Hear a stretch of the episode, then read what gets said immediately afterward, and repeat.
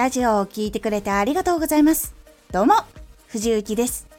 毎日16時、19時、22時に声優だった経験を活かして、初心者でも発信上級者になれる情報を発信しています。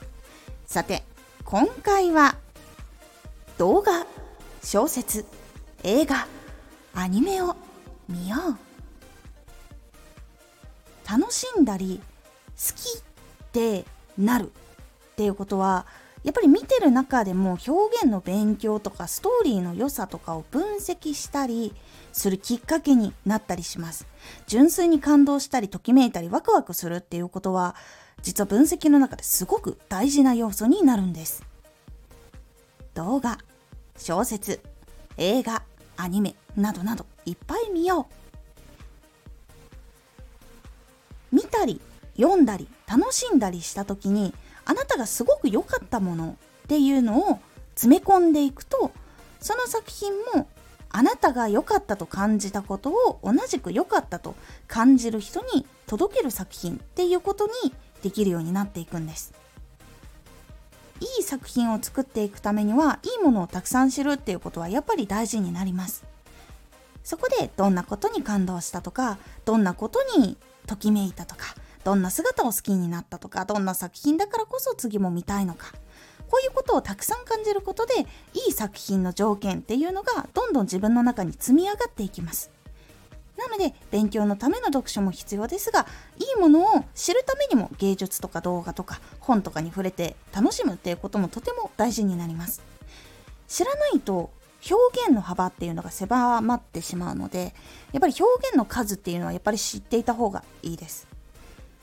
そしてネタもつきやすくなってしまいます表現方法っていうのも限られてしまうのでやっぱり1パターンのラジオになってしまったりとか表現方法になってしまったりするので楽しんでもらいにくくなってしまったりしますなので今まで触れなかったジャンルにも触れてみて幅を広げていくっていうのも大事になってきますので是非時間少しでもある時意識するようにしてみてください。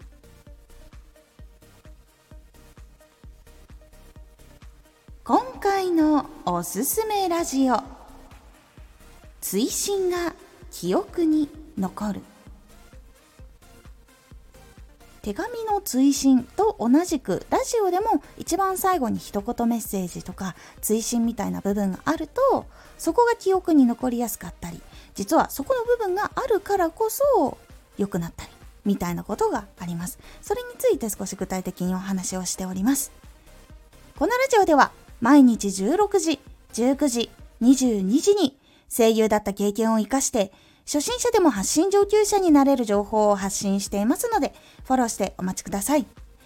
毎週2回、火曜日と土曜日に藤雪から本気で発信するあなたに送るマッチョなプレミアムラジオを公開しています。有益な内容をしっかり発信するあなただからこそ収益化してほしい。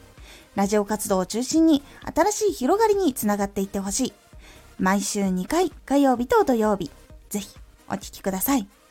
ツイッターもやってます。ツイッターでは活動している中で気がついたことや役に立ったことをお伝えしています。ぜひこちらもチェックしてみてね。コメントやレター、いつもありがとうございます。では、また